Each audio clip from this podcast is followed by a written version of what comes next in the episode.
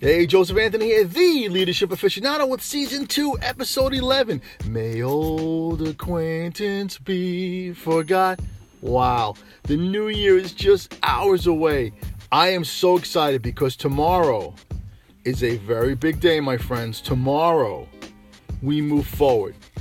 But today, we have to think about what needs to be done to allow us to move forward and what or who is preventing us from moving forward. So there are two things I want you to do today. Number one, may old acquaintance be forgot. I want you to emotionally purge yourself of the people in your life who are preventing you from going for your dreams. You know who they are.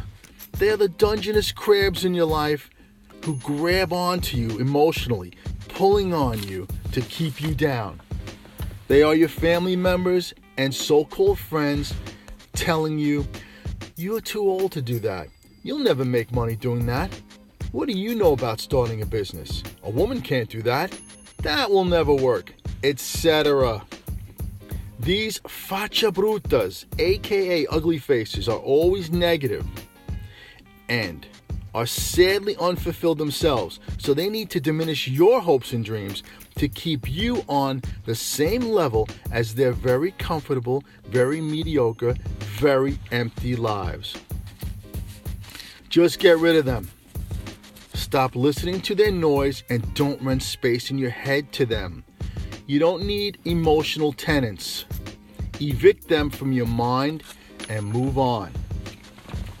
Do whatever it takes to rid yourself of their negativity and their drama. It is a distraction.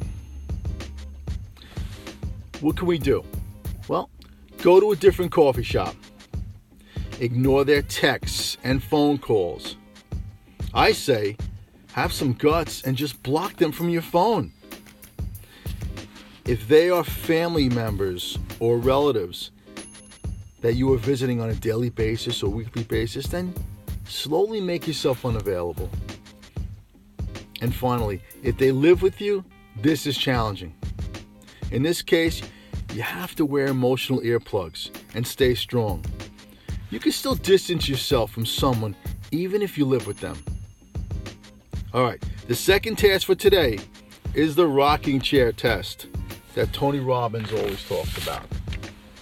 I want you to visualize yourself at 70, 80, or 90 years old, and you are sitting in your favorite rocking chair, thinking about what could have been. Regret. It's not about the mistakes you made in life, it's about unfulfilled hopes and dreams. My friends, the cemetery is full of them. When you were sitting in that chair, what are you going to say that you wish you did? I wish I started that homemade, freshly baked scone business. I wish I made the effort to get to know that woman I met in Montreal that weekend. I wish I learned how to fly fish. I wish I bought that touring motorcycle and rode across America. The new year is about getting rid of the old and bringing in the new. It's about moving forward and doing whatever it takes to fulfill your hopes and dreams. And most of all, it's about sitting in that rocking chair, my friends, and not having one regret. Thank you for listening. This is Joseph Anthony, the leadership aficionado. Have a happy and safe new year. And I will chat with you next year.